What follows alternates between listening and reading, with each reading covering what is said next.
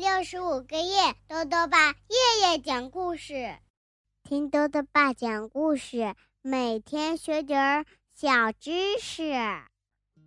亲爱的各位小围兜，又到了豆豆爸讲故事的时间了。今天呢，豆豆爸要讲的故事是《全都给我了》，作者呢是德国的莫斯特，徐梦蝶翻译，由长江少年儿童出版社出版。明天呢就是花袜子小乌鸦的生日了，可是今天啊，他却气得够呛。发生什么事儿了？一起来听故事吧。全都给我啦！明天是花袜子小乌鸦的生日。哎呀，明天，为什么我就不能今天过生日呢？现在就过呢？花袜子小乌鸦气呼呼地说。哎呀，你就耐心点嘛，等到明天。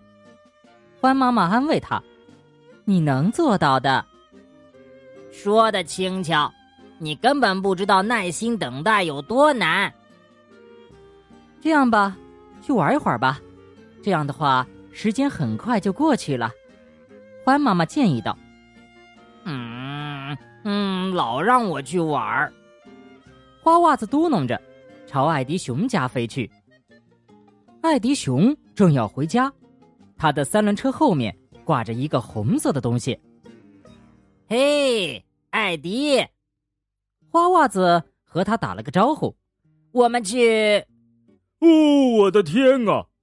艾迪熊吓了一跳，打断他说：你来这儿做什么呀？我路过来看看你。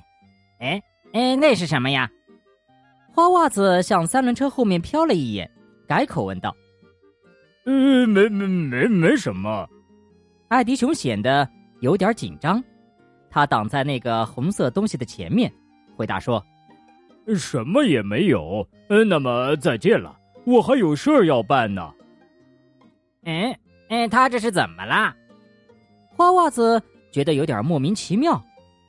我必须得搞清楚。他飞了一大圈，然后又悄悄绕回来，躲进艾迪熊家旁边的灌木丛里。艾迪熊目送他的朋友离开，直到确认花袜子已经飞远了，才把那个红色的东西搬进自家的洞里。这下呀，花袜子看了个一清二楚。居然是这样！花袜子惊叹道。这家伙搞到了一辆红色小汽车，正好是我一直想要的那种。他老早就知道。哼，真可恶，难怪他神神秘秘的，我再也不跟他玩了。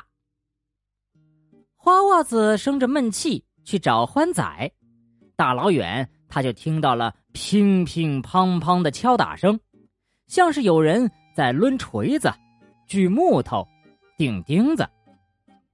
花袜子飞到洞口，敲了敲门。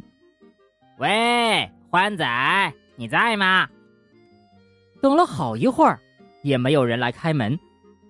这也难怪了，噪音这么大，他哪儿听得见呢？这欢仔在干什么呢？花袜子好奇地把头探进窗户里。呵，他竟然偷偷做了一只玩具箱，正是我喜欢的样子。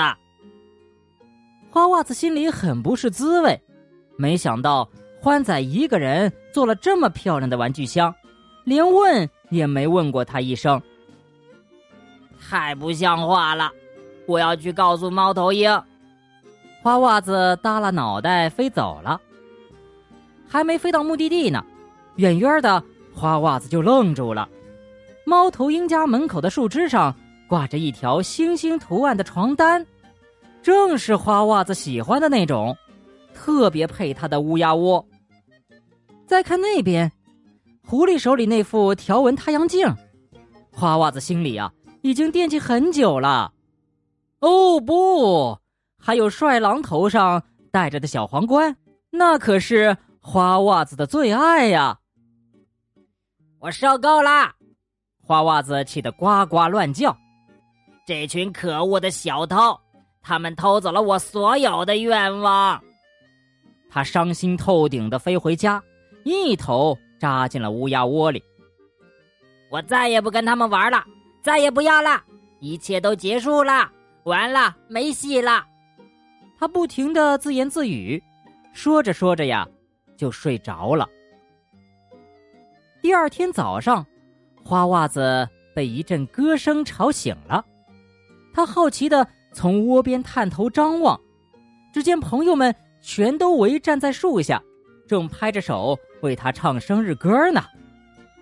最让花袜子高兴的是啊，朋友们带来了他梦寐以求的礼物，那是红色小汽车、玩具箱、星星床单、条纹太阳镜，还有那顶漂亮的小皇冠。全都送给你！小伙伴们欢叫着，把礼物高高的举过头顶。花袜子高兴极了，他戴上皇冠，呱呱叫着宣布：哇哦，谢谢大家，谢谢大家，生日狂欢现在开始喽！好了，小卫兜，今天的故事啊到这里就讲完了。最后呢，又到了我们的小知识环节。今天呢，兜兜爸要讲的问题是：商店里卖的水果是怎么保证不腐烂的？食品放久了呀就会坏掉，水果也是一样的。但是呢，水果从被摘下到运输到进入商店再到被我们买回家，有一个挺长的过程。那人们是怎么保证这个过程中水果不坏掉的呢？